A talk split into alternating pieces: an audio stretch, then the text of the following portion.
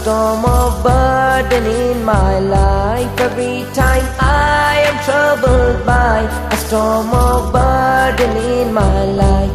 Your name alleviates my pain. Habibi Ya Rasulallah. Your name alleviates my pain. Habibi Ya Rasulallah. Habibi. نحمده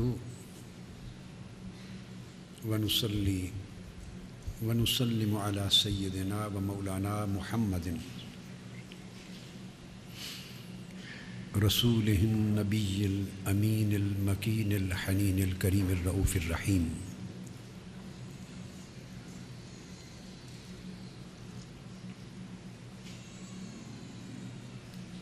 أما بعد. فأعوذ بالله من الشيطان الرجيم. بسم الله الرحمن الرحيم. لقد من الله على المؤمنين إذ بعث فيهم رسولا. رسولا من أنفسهم يتلو عليهم آياته ويزكيهم ويعلمهم الكتاب والحكمة. وإن كانوا من قبل لفي ضلال مبين. وقال الله تبارك وتعالى يا أيها الذين آمنوا أطيعوا الله ورسوله ولا تولوا عنه وأنتم تسمعون. وقال الله تبارك وتعالى لقد كان لكم في رسول الله أسوة حسنة لمن كان يرجو الله واليوم الآخر. وذكر الله كثيرا. وقال تعالی، وما آتاکم الرسول فخذوه وما نہاکم عنه فنتہو واتقوا اللہ، ان اللہ شدید العقاب. صدق اللہ مولانا العظیم.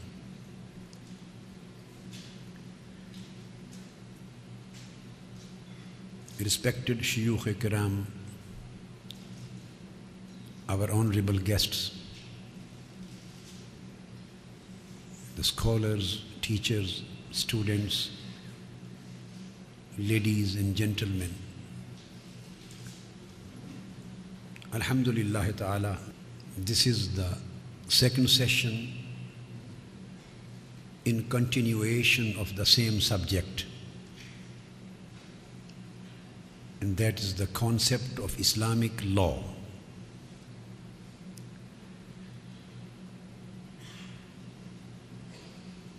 We finished our discourse on the topic of authoritativeness of the Sunnah of Holy Prophet wasallam as the second fundamental source of Islamic law.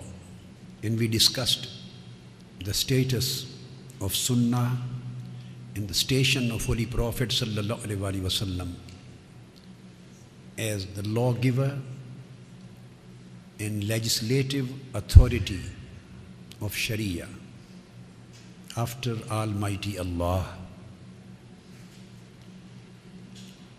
Now, before proceeding to the next topic, and that is the objects of law.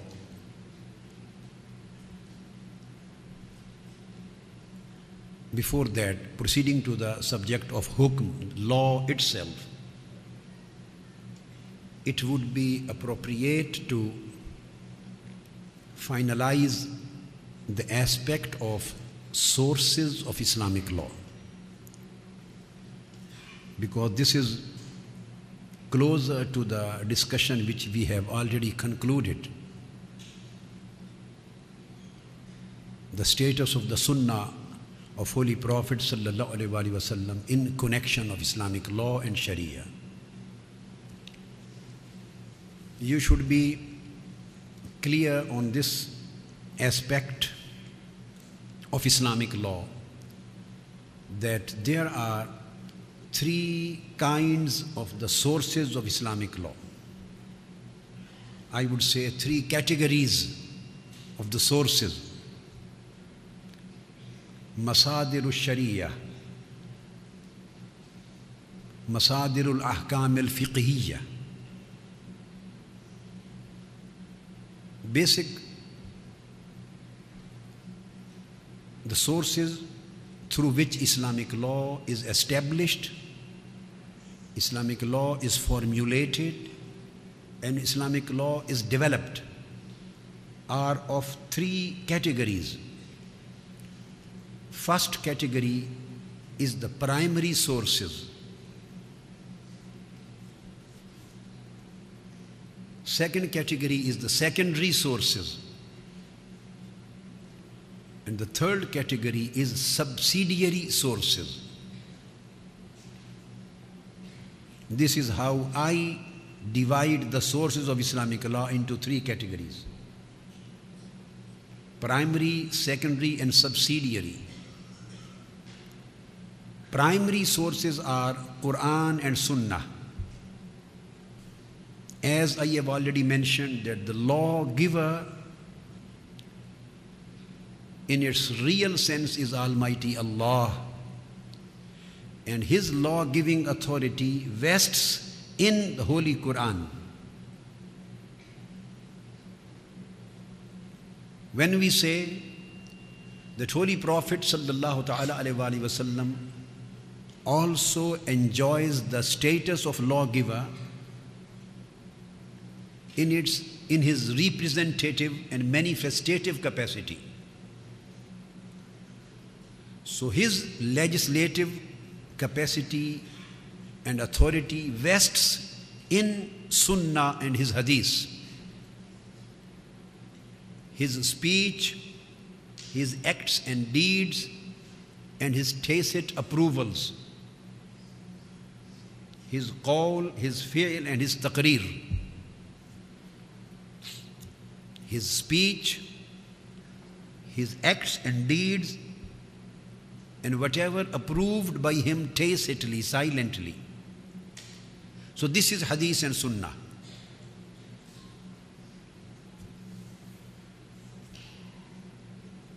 I mentioned in my last session just the verses of Holy Quran in this respect.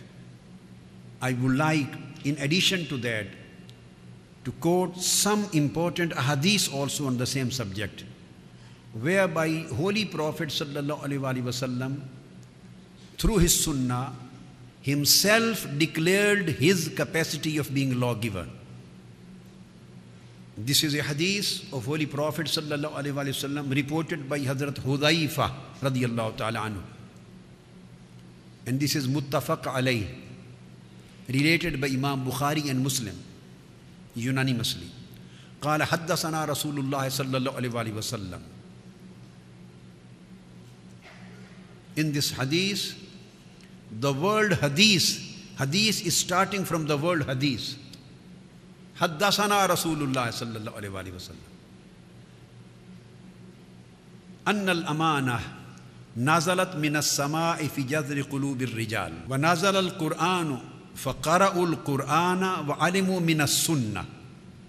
These are the two sources mentioned by Holy Prophet صلى الله عليه وسلم and I would say these are the two primary sources.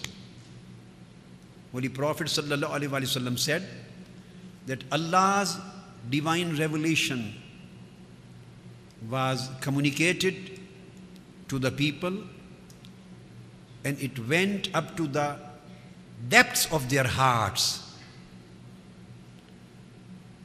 His divine message was revealed into the depths of the hearts of the people. So he says that the Holy Quran was revealed by Almighty Allah, and the people means the companions of Holy Prophet. They read and studied the Holy Quran and they learned the Sunnah of Holy Prophet. So, the beautiful thing which we have to try to understand is that here just revelation of Quran, revelation is, has been mentioned. Anna al-amanata nazalat min sama Divine revelation was communicated. When Holy Prophet wasallam mentions the revelation of divine message of Almighty Allah, then he divides this divine message into two realities the Quran and the Sunnah in his own hadith. So the people read and they studied the Quran and they learned my Sunnah. It means he himself is explaining that Quran and my Sunnah both have both are the divine revelation communicated by Almighty Allah. One in the form of words, letters, and spirit, and other in the form of spirit, meanings. Then another حدیث reported by Abu حریرہ رضی اللہ تعالیٰ عنہ related by امام بخاری Holi profit صلی اللہ علیہ وسلم سٹیٹس کل امتی یدخلون الجنہ اللہ من ابا کالو یا رسول اللہ ومن وبا قال من اطاعنی داخل الجنہ ومن عصانی آسانی ابا everybody will go to جنہ among the believers all of my followers and believers they will go to Jannah except those who disobey me. Except those who disobey me. The companions asked Ya Rasulullah, who are those who disobey you? Holy Prophet said, Those who obey me will go to Jannah, and those who disobey me don't accept my sunnah and my commandment as authority, they are the disobedient and they will not go to Jannah.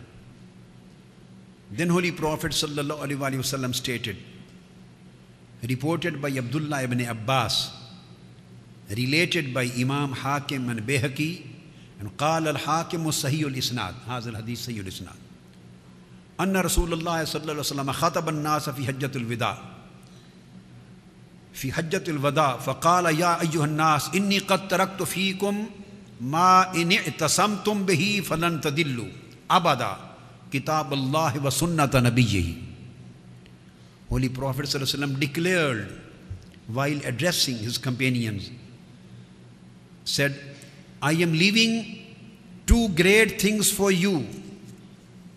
If you stick to both of these two, you will never get astray. And you will be sticking to the straight path and those two great things which provide guarantee of guidance to you are Kitabullah, Quran, and my Sunnah. Again, Imam Malik reports Hadith Sahih reported by Abu Huraira radiallahu ta'ala anhu. Holy Prophet stated, Taraktu fikum amarain lan tadillu ma tamassaktum bihima kitab Allah wa sunnat nabiyyihi. The same words. I, I have left two great things for you to believe in, to adopt, and to practice in your life. And if you Stick to these two great things in your life, you will never be misguided. One is Allah's book, Quran, and the second is my Sunnah. These are the prophetic declarations which explain that Holy Prophet's Sunnah is the binding authority for Islam, and this is one of the fundamental sources of Islamic law. Again in Tirmizi and Ibn Majah, Hadith Hasan Sahih, it is reported by Irbaz bin Sariya radiallahu ta'ala whereby Holy Prophet ﷺ said, فَعَلَيْكُمْ بِسُنَّتِي وَسُنَّةِ الْخُلَفَاءِ الرَّاشِدِينَ الْمَهْدِيِّينَ My sunnah and the sunnah of my caliphs is compulsorily binding upon you. Holy Prophet ﷺ mentioned that my sunnah possesses a binding authority and a binding, absolute binding capacity for you.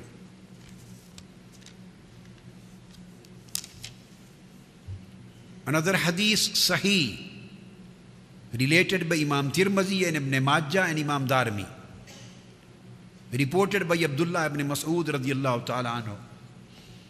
Holy Prophet said, Naddar Allahu Imran سمع مقالتي فوعاها وحفظها وبلغها فرب حامل فقه إلى من هو أفقه منه Holy Prophet ﷺ said, that Almighty Allah will keep him pleased and happy. Who listens to my hadith, learns it by heart, retains its meanings in his mind and his heart, and then communicates to others. And Holy Prophet ﷺ said, There is a possibility that the person who carries my hadith to others, those whom he is carrying the hadith to, maybe those people are more intelligent in understanding the Islamic law. They are more competent in depth understanding of Islamic law. Afqahu minhu. Their level of fiqh is better than the one who is communicating hadith to him. So here two things have been mentioned. One source which is being communicated to other people and Holy Prophet ﷺ is invoking supplication in his favor that Almighty Allah will keep him pleased and always happy who receives hadith from me and communicates to other. So the process of reception of hadith and transmission to others, this has been made sunnah by the command of Holy Prophet sallallahu alaihi wasallam. Here lies the significance and the binding authoritativeness of the sunnah of Holy Prophet sallallahu. And then next thing al fiqh it means that hadith Holy Prophet ﷺ is explaining that hadith is becoming the foundation of fiqh. Hadith is the source of al fiqh because soon after, immediately after mentioning the reception and transmission of hadith, after mentioning this process of tahdith, as-sama and ada, tahammul and ada of hadith, after mentioning this process, immediately Holy Prophet ﷺ mentions the concept of fiqh and afkahu minhu, which means hadith is the basic material which formulates fiqh of Islam. Further, when Holy Prophet says, Man huwa afqahu minhu, this leads to the concept of ijtihad. Because there are two things one, the words of hadith, other, the meanings of hadith. If the words of hadith are transmitted, this is riwayah. If the meanings of hadith are learnt and understood, this is diraya. And ahlud diraya, the people of meaning of hadith are the mujtahideen. And the people of words of hadith and transmission are muhaddisin. So Holy Prophet ﷺ is mentioning two groups that there would be one group within my ummah that would be the group of muhaddisin. They will receive the hadith and transmit to other generations. The other group, afkahu minhu, his status would be higher than muhaddisin. Those would be the people of understanding, the mujtahideen. They will understand and go into the depth of the meanings of hadith so that after understanding the meaning of hadith, they may be able to formulate the body of fiqh and laws of the Sharia of Islam. So muhaddiseen had been performing the function of transmitting the hadith and mujtahideen have been performing the function of formulating the laws of Sharia. This is Holy Prophet mentioned both of these things in his hadith. Then next part of the hadith of hadith is Sahih. Holy Prophet ﷺ said, ثلاث لا يغل عليهن قلب مسلم إخلاص الأمل لله ومناصحة أئمة المسلمين ولزوم جماعتهم Holy Prophet ﷺ said, There are three people, and their hearts would never be dishonest. There are three people in my ummah, their hearts would never be dishonest. The first person is Ikhlasul Amal Lillah, whose every act and deed is based on pure sincerity for God of all, for Almighty Allah. Every act and deed is based on pure sincerity, based on ikhlas. So his heart would never go astray and his heart would never become dishonest. Number two, munasahatu aimat al-muslimin. Those people who will always wish for the betterment of the ummah and for the betterment of the leaders of ummah. Those who will wish their betterment and those who will work for their betterment and those who will pray for their betterment.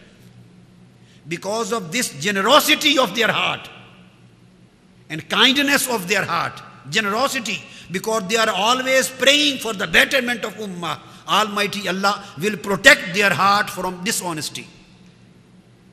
And the third, luzumu jama'atihim. Those who will stick to jama'ah. And sticking to jama'ah means al-ijma' the third source of Islamic law. Luzumul Jama'ah. So first was the revelation of Quran, the first source. Second is Hadith and Sunnah of Holy Prophet ﷺ. And by saying Waluzumul Jama'ah, this indicates toward the binding capacity of Ijma, the third source we will talk about. Holy Prophet ﷺ again stated it is reported by Abu Huraira radiallahu ta'ala anhu and related by Imam Bukhari and Muslim, hadith al-muttafaq alayh. قال دعوني ما تركتكم فعنما حال کا منقان قبل کم بسوالم و اختلاف ہم اللہ امبیا اہم فیضا نہیں تو کم منشین فج تنبو ویزا امر تو کم بے امرن فاتو من ہو مستتا تم ہولی پروفٹ صلی اللہ علیہ وسلم said whenever I give you a commandment I give you an order I give you any injunction I give you any instruction you should accept it and practice in your life And if I prohibit you and forbid you from anything, just remain abstained from it. Abstain from it.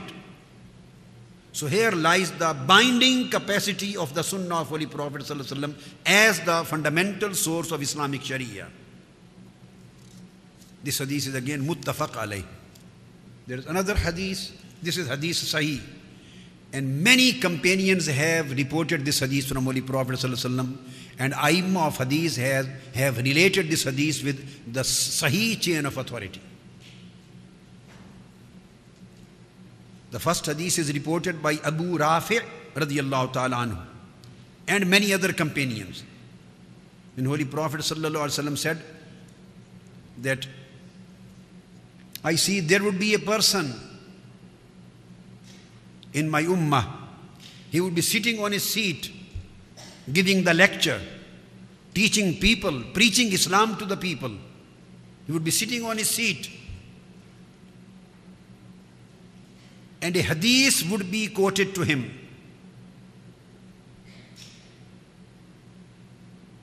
And when he will hear the hadith, when he will come across a hadith of mine, he would say, We don't accept the authority of hadith and sunnah. Don't look at hadith. Look into Quran. Whatever has been mentioned in Quran, we are bound to accept it and practice it. This is what this is the fitna, dalala, which Holy Prophet, this is mu'jiza, miracle of Holy Prophet that those periods nowadays where the people are now rebutting and denying the authoritativeness of the hadith and sunnah of Holy Prophet Holy Prophet mentioned about this 14 centuries before.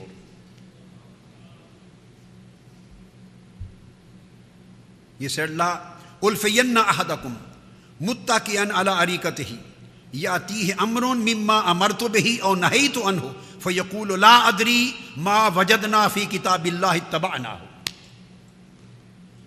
Whatever we find in Holy Quran, we will follow it. And we don't know what hadith is. We have no concern with the authoritative position of hadith. They will deny the authoritativeness of my sunnah. And second hadith has been reported by Al-Miqdam bin Ma'di Karib radiyallahu ta'ala anhu. قال قال رسول الله صلى الله عليه وسلم ألا هل عسى رجل يبلغه الحديث عني then he specifically mentioned there would be a person it means there would be certain group of people some scholars denying the authoritativeness of my hadith and sunnah they would be preaching islam and my hadith would be narrated and reported to them. Yablughul hadith anni. He will receive hadith from me. وهو متكئ على أريكته will be sitting on his seat فيقول بيننا وبينكم كتاب الله Oh people, don't pay attention to the hadith of Holy Prophet. Don't consider the hadith and sunnah of Holy Prophet as binding authority. Just pay attention to Quran. The authority to be accepted amongst us is only the Quran. And he would say, فَمَا وَجَدْنَا فِيهِ حَلَالًا اسْتَحَلَلْنَاهُ وَمَا وَجَدْنَا فِيهِ حَرَامًا حَرَّمْنَاهُ وَإِنَّمَا حَرَّمَ رَسُولُ اللَّهِ كَمَا حَرَّمَ اللَّهُ Or كَمَا قَالَ He will say, don't pay any attention to the hadith. Just consider what Holy Quran has communicated to you. So whatever has been declared halal in Quran, we should accept it halal. Whatever has been declared to be haram, whatever is forbidden in Quran, we would accept it as forbidden. Holy Prophet then rebutting this fitna, rebutting this fitna, said, You should know, O people of my ummah, whatever has been forbidden by Rasulullah, it is it possesses the same capacity and status as it has been forbidden by Almighty Allah. Holy Prophet said this thing. He says, My prohibiting, my commanding, and my forbidding possesses the same binding force and authority as it has been forbidden and as it had been prohibited by Almighty Allah in Holy Quran. So, as I mentioned, that the first thing first category of the sources of Islamic law is Quran and Sunnah. These are the primary sources, as mentioned in Atiullah wa Atiur Rasul. Then comes the third source. Third source, uh, I would say, second category. Second category of the sources of Islamic law. These are ijma and qiyas. Ijma is consensus of opinion. Consensus of opinion. Collective agreement of the opinions of jurists of a time on a particular juristic issue. And fourth is qiyas, it is analogy. Now, ijma and qiyas, both of these two sources, in fact, are two forms and manifestations of ijtihad. In a way, we would say the first two sources, which are the primary sources, are Quran and Sunnah. And the third source, belonging to second category, is ijtihad. And ijtihad is done through the process of analogy. Ijtihad is the juristic mode of legislation, a juristic mode of legislation, and its process through which it comes into existence is analogy. So, if this analogy is just an opinion of a jurist, of an imam, of a competent jurisprudential authority, and remains as a single opinion, this would be considered as qiyas. And if that opinion achieves the status of consensus, a collective agreement of the jurists of that time, or collective agreement of the ummah, it the same ijtihad or qiyas becomes ijma. So the first primary two sources, Quran and Sunnah, and the second secondary sources are ijma and qiyas, and both originate from ijtihad. There are people, I told you, one group of people unfortunately would say that we don't believe in authoritativeness of hadith and sunnah. And then they will explaining and defending their viewpoint and interpreting their opinion, they will make many excuses for the denial of authoritativeness of sunnah. Now, there will be another group in the Ummah. They would say, We just believe in Quran and Sunnah, both authorities. We don't deny, we deny neither the authoritativeness of Quran nor the authoritativeness of Hadith and Sunnah. We accept the both. But we don't accept any further source of Islam, Islamic law. I mean ijma and qiyas. These are the sources in fiqh, and some people would say that we don't accept next sources of ijma and qiyas. We just stick to Quran and Sunnah, and they think as if ijma and qiyas, the consensus and analogy, they have no basic Sharia evidences. They have no evidences in Quran and Hadith, they think. As if these two sources were concocted, were fabricated by the jurists, by the fuqaha, by Aimmatul fiqh, and they were, in, they were inculcated, they were introduced in later periods like innovations, as innovations. And they think that they have no roots in Quran and Sunnah. This is another thinking, another thought. This thought is again absolutely wrong, baseless. Quran and Sunnah, the only difference is they are the primary sources and Ijma and Qiyas are the secondary sources. But these two, both of these two sources, Ijma and Qiyas, they have direct evidence of Quran and Sunnah. They are based on Quranic evidences and they are based on Hadithic evidences. When we say Ijma, it has various kinds. It can be Ijma Qawli, the ijma consensus through speech, verbal, express ijma. It can be ijma sukuti, silent and implied ijma. Yani consensus of opinion, express consensus, expressive, clearly, verbally declared by the jurist of the time. And it can be sukuti, opinions of some of the jurists and remaining jurists remain silent, they didn't deny it. But the basically ijma as a source of law, this world has a root in Holy Quran. This has been derived from Quran itself. It comes in Surah Yunus, verse number 71. The word ijma, I am telling you, where this world has come from.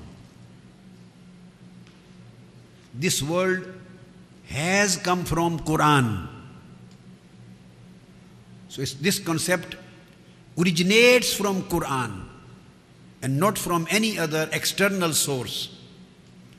Almighty Allah stated, فَأَجْمِعُوا أَمْرَكُمْ This verse of Quran is the authority on the world of ijma. فَأَجْمِعُوا أَمْرَكُمْ Here lies the word ijma and its root in Quran. It means ittifaq, consensus, agreement, collective agreement of the jurists.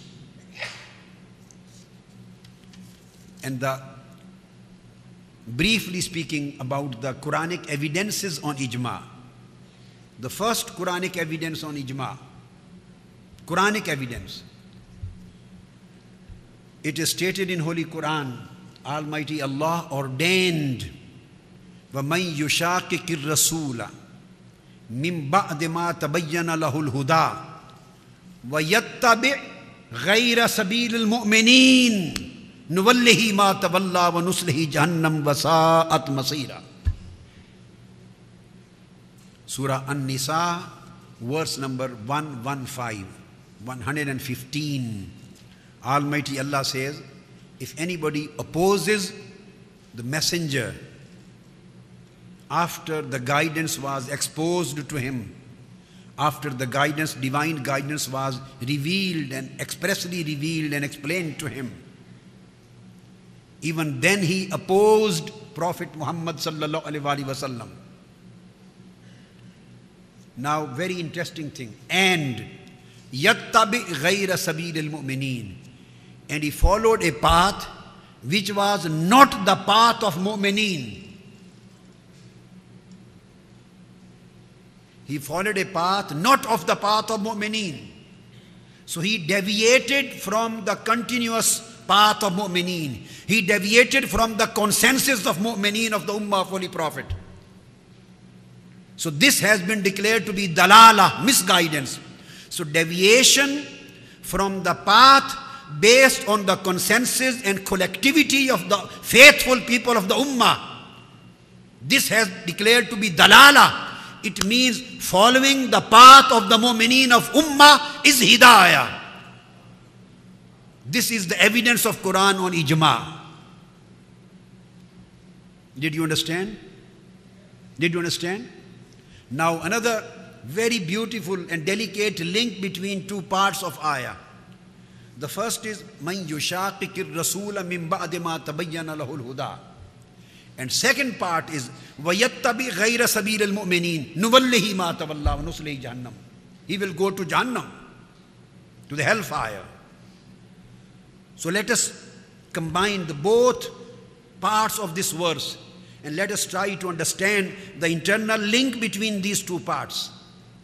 The first is that the man who opposes Prophet Muhammad sallallahu ta'ala wasallam after the divine guidance has been made clear to him. Here is mentioned opposition to Prophet, opposition to the messenger. Other thing, the one who opposes the one who opposes Prophet Muhammad sallallahu alaihi wasallam. Quran says he is the one who adopts the path other than the path of mu'mineen. It means that adopt, adopting the path of mu'mineen of ummah, adopting the path of ijma'ul ummah, adopting the path of ijma'ul mu'mineen min ummah, this is dalala and deviating from their path. That was hidayah. Adopting the path of mu'mineen of ummah is hidayah. And deviating from the path of mu'mineen of ummah is dalala. And who deviates? Quran said, those who deviates from the path of mu'mineen, they are the ones who oppose Prophet Muhammad sallallahu alaihi wasallam. Only the deviators from the path of the ummah are the one who are deviators from the path of the Prophet Muhammad sallallahu alaihi wasallam. It means the path of the ummah is to be considered really as the path given by Prophet Muhammad sallallahu alaihi wasallam. And those who deviate from the sunnah of Prophet Muhammad, these are, these are those people who deviate from the path of mu'mineen, meaning thereby deviation from sunnah is deviation from ijma. And deviation from ijma of ummah is really the deviation from sunnah of Prophet Muhammad So here in this verse, Almighty Allah has declared ijma of mu'mineen of ummah and following the path of the sunnah of Holy Prophet, they are declared these two things inter uh, reciprocally related, interdependently reciprocal. They are conditional to each other. They are inseparable. You can't separate the sunnah of Holy Prophet then ijma of the ummah of Holy Prophet. You can't separate the sunnah of Holy Prophet from ijma of ummah of Holy Prophet. And you can't separate the ijma of ummah of the Prophet from the sunnah of Holy Prophet. They have been both mentioned together and they are indispensable and inevitable to each other. So, Sunnah of Holy Prophet is the fundamental guideline and its manifestation, its formulation, and its practical demonstration is ijma of the Holy Prophet. That's why the Aima used to say, Imam Malik and Imam Azam and Imam Shafi, all of the Aima they used to say that no ijma can be against Sunnah of Holy Prophet. The reason is that sometimes you can be unaware of the existence of a particular sunnah on a particular issue. It was not transmitted to you, or it was not properly understood by certain people, or it was not transmitted or reported to a group of people. It remained hidden. There is a possibility that a particular sunnah on a particular issue remain hidden from our eyes. But it cannot remain hidden from the eyes of whole ummah. It can remain hidden from the eyes of one or two or three or four jurists. But it cannot remain hidden from all of the Aimma of Ummah. So whenever you see that all Aimma of the Ummah, they have consensus on this particular issue, you should believe that this consensus means that they have found the Sunnah of Holy Prophet. So consensus ijma leads to Sunnah. Ijma refers to Sunnah. And Sunnah is found in the manifestation or formulation of ijma. So this is the first Quranic evidence. Now there is another Quranic evidence. It is stated in Surah Al Imran, verse number 110, where the virtues of the Ummah of Holy Prophet ﷺ has been mentioned. Stated, Kuntum khayra ummatin ukhrijat nas ta'muruna bil ma'ruf wa tanhawna anil munkar wa tu'minuna billah. O Ummah of my beloved Prophet sallallahu alaihi wasallam, you are the best nation of the world. So if when the Ummah of Holy Prophet has been declared to be the best of the nations of the world, it means consensus of that Ummah would be the best opinion of Islam. If the Ummah of Holy Prophet has been declared by Quran to be the best of all nations, it means that the consensus of that ummah has to be accepted as the best of all opinions in Sharia. This is authority of ijma. Kuntum khayra ummatin. And again, ummatan wasatan. Again, next ayah. Third evidence of Quran. Al-Baqarah. Verse number 143. Quran says, وَكَذَلِكَ جَعَلْنَاكُمْ ummatan wasatan لتكونوا شهداء على الناس ويكون الرسول عليكم شهيدا that this ummah of holy prophet sallallahu alaihi wasallam has been made the greatest ummah and the ummah of the highest rank and the moderate ummah and the ummah going on the right path ummatan wasata this is the ummah which always follows the right path this is the meanings of ummatan wasatan this is the ummah on the right path. This is the ummah placed on the highest rank. Why ummah of Holy Prophet has been placed at the highest rank? Why the path of the ummah has been declared to be the wasatan, the correct and truthful path? Why? The straight path. Because Quran says, litakunu shuhada ala nas. Almighty Allah declared that this ummah will become the witness on all other ummahs. Ummah of Holy Prophet would be the witness on the nations of other prophets. When Almighty Allah declared that this ummah is witness on other nations, so what is the role of a witness? in a court where a judge is sitting and there is a hearing of a case and both parties are there and you come there with witness. So, what is the role of a witness in a court? Witness is heard and believed. Witness is heard and witness is believed. If the witness is not to be believed, then there is no point of bringing evidence through a witness. Witness is the evidence. And your claim is only established through the witness. If you don't have witness in the favor in favor of your claim, your claim is rejected. And if you come with a witness in favor of your claim, your claim is accepted. This is the process. This witness is heard and witness is believed in. If our witness is to be believed in. And if our witness is a reliable witness, and if our witness has a position that our case becomes acceptable with his evidence, so what would be the position of a witness which has been declared by Almighty Allah that Ummah of Muhammad is the witness on all nations? It means the witness and evidence of the Ummah of Muhammad would be heard and it would be accepted and it is reliable witness. So if the witness and evidence of the ummah is reliable, it means the consensus of the opinion of the ummah should be reliable in Sharia. It cannot be rejected. Because Almighty Allah has declared ummatan wasatan litakunu shuhada ash-shahadatu maqboola. So Almighty Allah has declared that their shahadat is maqbool. Their shahadat is binding. Their shahadat is acceptable. If the shahadah of ummah is acceptable through Quran, so why the consensus of opinion of the ummah should be rejected? So its rejection would be against the Holy Quran and declaration of Almighty Allah.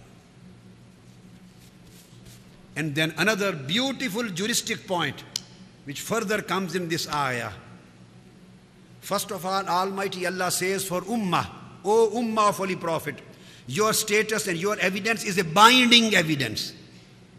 Your shahada is shahada qat'iyya, binding, because litakunu shuhada al nas. You are the witness on all nations. O Almighty Allah, why their witness possesses a binding force? Why the witness of the evidence of the ummah possesses such a reliable and strong position. Why? Almighty Allah says, Don't you see who is behind them? Don't you see who is behind them? Why the witness of the Ummah has been given a binding authority just because their witness behind them is Prophet Muhammad. So stated in Quran, litakunu shuhada al nas, O Ummah, you would be the witness over all nations وَيَكُونَ الرَّسُولُ عَلَيْكُمْ شَهِيدًا And Prophet Muhammad is witness on you. So your witness has become a binding authority because of the strength which has been given to your witness and your evidence because of the witness of Holy Prophet So Prophet Muhammad, he is witness of the Ummah and his Ummah is the witness of all Ummahs and nations. It means that the Sunnah is a binding force between the Ijma of Ummah. This is as link has been mentioned in Quran. So these are the Quranic authorities on ijma. And there are some other authorities of Quran too. I just wanted to give you some of them. Then there are hadiths on authority of ijma. There are hadiths where Holy Prophet himself declared ijma to the source of, as the source of sharia. Himself declared.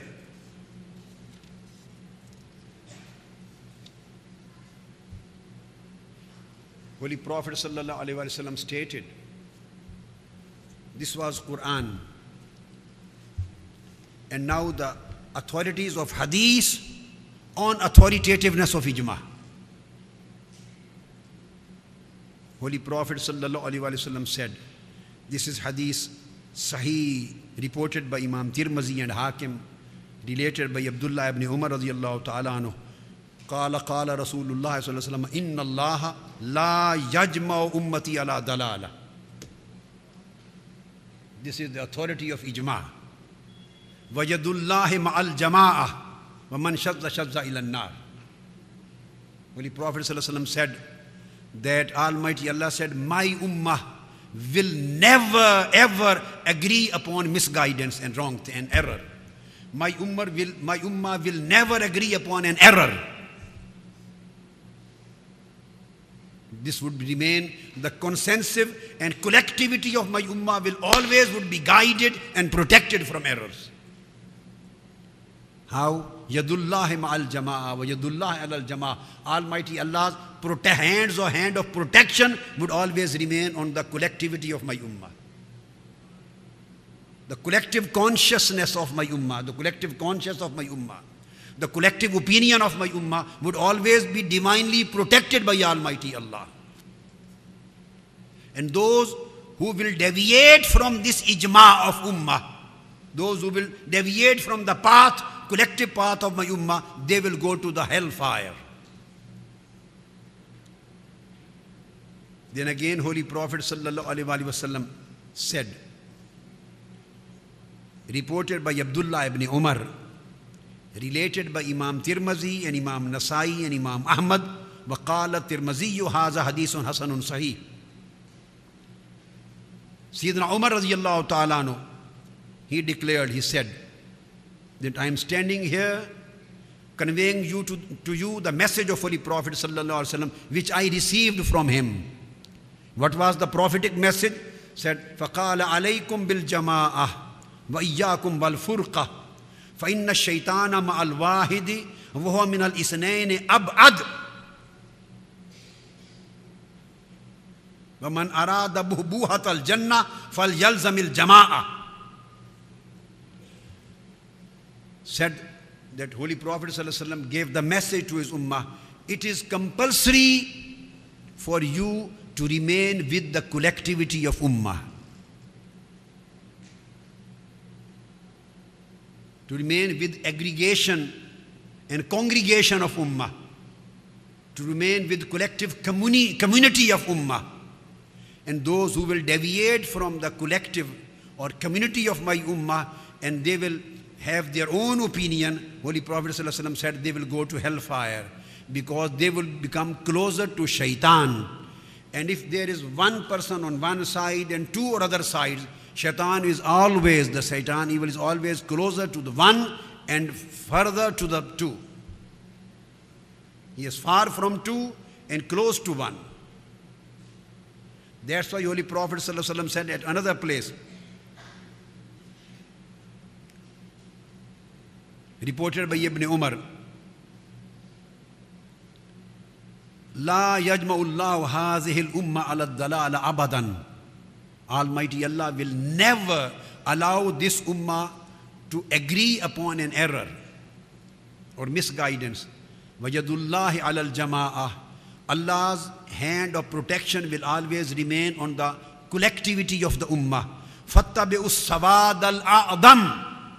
azam fainnahu man shazza shuzza finnar.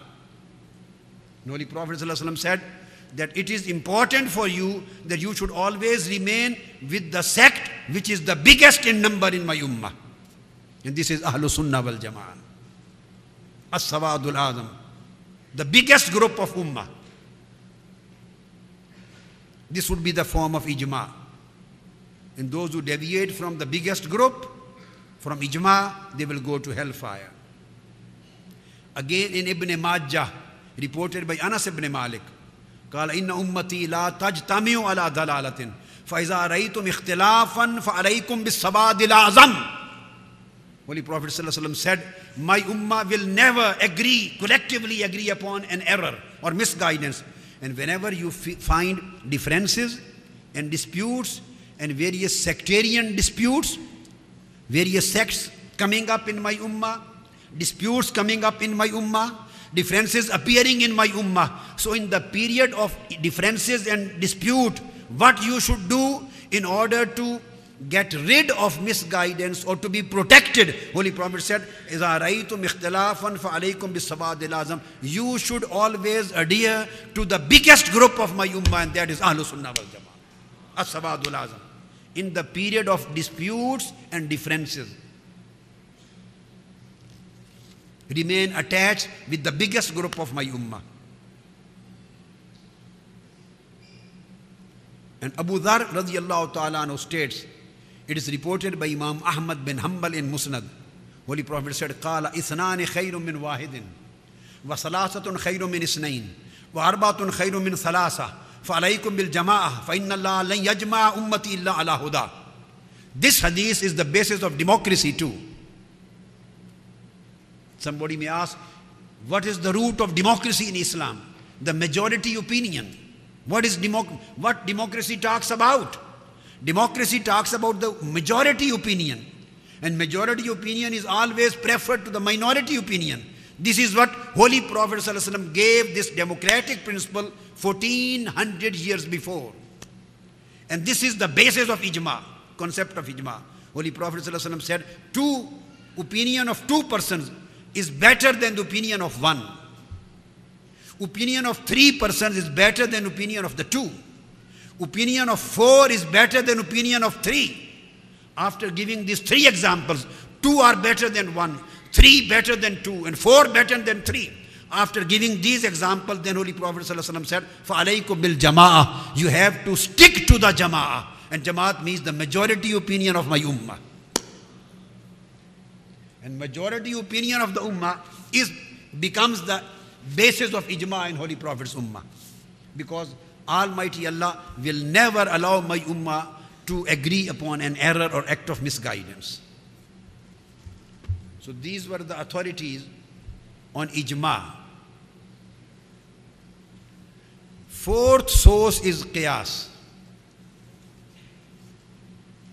I'm not going, if I go in detail of each and everything, we take one, 30 days to complete the subject. 30 days. I'm giving you a brief uh, outline, a concept what Islamic law is in connection of its sources, in connection of its authority, in connection of its origin, in connection of its sanction, in connection of its validity, in connection of its scope, in connection of its subjects, in connection of its objects, in connections of law itself, of lawgiver. In various aspects, I'm trying to give you a summarized concept of Islamic law. Qiyas, analogy is the fourth source of Islamic law. And again, it has also basis in Quran. Qiyas has its origin in Quran. You may think how? Although Quran is divine revelation, there is no need of analogy in Quran. But Almighty Allah revealed many verses and mentioned some commandments in analogical way to make analogy the sunnah of Almighty Allah. To make analogy sunnah of Almighty Allah for the ummah. So the analogy is to be taken as authority of Sharia. That's why it was just mentioned in Quran. The style of Quranic verse, the style of mentioning of Quranic commandment, the style of mentioning of the juristic argument of some verses is analogical style. An analogical style has been adopted by Almighty Allah to give authoritativeness to the process of qiyas. It is stated in Quran, An-Nisa verse number 10, how an analogical style of the Quranic verse has been adopted. It is stated, Inna lazina yakulu. What is the first of all, you should understand what qiyas is so that you may appreciate the analogical style of the Quranic verse. Qiyas consists of four elements. Qiyas is analogy. It consists of four elements. One is first rukn element is al asl, the origin. There was original and expressive law, explicit law, Quranic verse, hadith, commandment based on Quran and hadith, or a legal commandment a decision, a judgment which already existed through Quran and Hadith. That is asl. Now a new situation has come into existence in our present day time. A new situation in Western world, in a non-Muslim society, in an Islamic society, in matters of international relations, in matters of your own personal matters, a new situation has arrived. You try to solve it through Quran and Sunnah or you try to solve it through ijma and you don't find any explicit or expressive or a clear answer neither in Quran nor in Sunnah nor in ijma because this is absolutely a new situation which has arisen in our present day time it never arose in past it was never in existence in prophetic time it was never in existence in the caliphate time. It was never in existence in our Aimma's time. So it was, it has never become the subject of Quranic verse. It never became the subject of a hadith. It never became the subject of ijma of ummah because it never existed at that time. It is a newly arisen situation. So that's why it was never addressed in early sources. So this newly arisen situation is known as al-fara, root. And there was a commandment which was similar. That was asl, but not exactly the same. This situation is a new development. In your matrimonial matter, in your economic matter, in matter of your business, anything, a new thing has arrived and you want the juristic order, a commandment, a fatwa, shari position. And exactly you can't find this thing in early sources. This is fara, branch. Third is hukm, hukmul asl. Now what you will do, the mujtahid will do, the scholar, the jurist, the mujtahid, he, he will find what was the hukm of that particular situation, which was not the same, but it was similar. There was a resemblance of circumstances, resemblance of situation, resemblance of the matter. It was not the same, but it was similar. So you have to find, the jurist finds what was the commandment, order, judgment. So when you find the juristic law, the commandment, the order, that is asl. And next, fourth is illah. Then you try to find what is the basic common reason between two situations. The original situation, that is asl. And the newly arisen situation, that is branch. That was the root. So you try to find the similarity between the root and branch. You want to find the resemblance between the root and branch. That resemblance is the reason illah. Al illatul muassira. Al illatul mushtarika. That was the common reason why that order was given in that particular situation. If you find a resembling situation here, so extension of that order to this newly arisen situation, this is known as qiyas. I hope you, all of you have understood now. Any order, any verdict which was given in an old situation, original situation, resembling to the present situation, so extension of that order, juristic order, to this newly arisen situation on the basis of commonality of the reason commonality of reason. This extension based on commonality is known as qiyas, analogy. So you consider the first thing and consider the second thing, trace the resemblance, and extend the same order to the new situation. When you have understood what analogy is, now I would like to place before the Quranic, before you, the Quranic style of this verse. An-Nisa verse number 10. Almighty Allah says, إِنَّ الَّذِينَ يَأْكُلُونَ أَمْوَالَ الْيَتَامَى ظُلْمًا Those who eat the properties and the wealth and the rights of the orphan, orphans unjustly, dishonestly. So this Quran has mentioned this portion. This would be taken as the asl. Inna allazina ya'kuluna amwal al-yatama. This is the new situation. Not asl. This is, sorry, this is fara. A person now is eating the property and the right of an orphan, which is who is under his supervision. So, what would be the order for that? If he commits an act of dishonesty with the right, with the property, with the wealth of an orphan, Quran says this is a fara, a new situation. So the similar situation would be innama ya'kuluna fi butunihim nara. His order would be as if he is eating the hell fire in his tummy. He is eating the hellfire. He is putting hellfire in his tummy, in his stomach. So Almighty Allah has given an example and explaining the situation and extending the order through a similar example. This is the analogical style of Quran. Again stated in Holy Quran, Surah Al Imran, verse number 137. Quran says, Qad khalat min qablikum sunanun. Practices of the old nations have passed in front of you. So the practices of the old and the incidents of the old nations has been mentioned as the origin. Fasiru fil ard. You should walk around the earth. Fanzuru kaifa akibatul mukazzibin and try to see and try to understand what happened with those who were the deniers and who were the liars.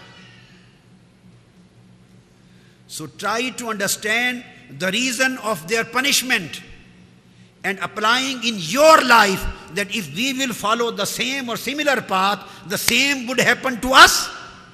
This is the analogical style which Almighty Allah has adopted to convey the message to us. And in Quran, another authority of qiyas, Quran says, Surah Ash-Shura, verse number 17, Allahul Lazi anzal al kitaba bil haq wal mizan. Almighty Allah is the one who has revealed the holy book, his divine revelation, and he, he has revealed Al Mizan. Allama ibn al Qayyim and many other scholars they say Al Mizanu huwa al Qiyas allazi anzalahu ma'a kitabihi. He narrates this in Ilam al Muwaqqi'in. And many other scholars say that Al Mizan means Al Qiyas which was revealed with Holy Quran. That's why the prophets were given the And there were many decisions which Holy Prophet ﷺ took in his life on the basis of analogy.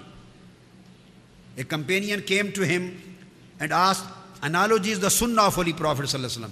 He asked, Ya Rasulullah, my mother has died. My father has died. There are different ahadith on Isalu Sawab.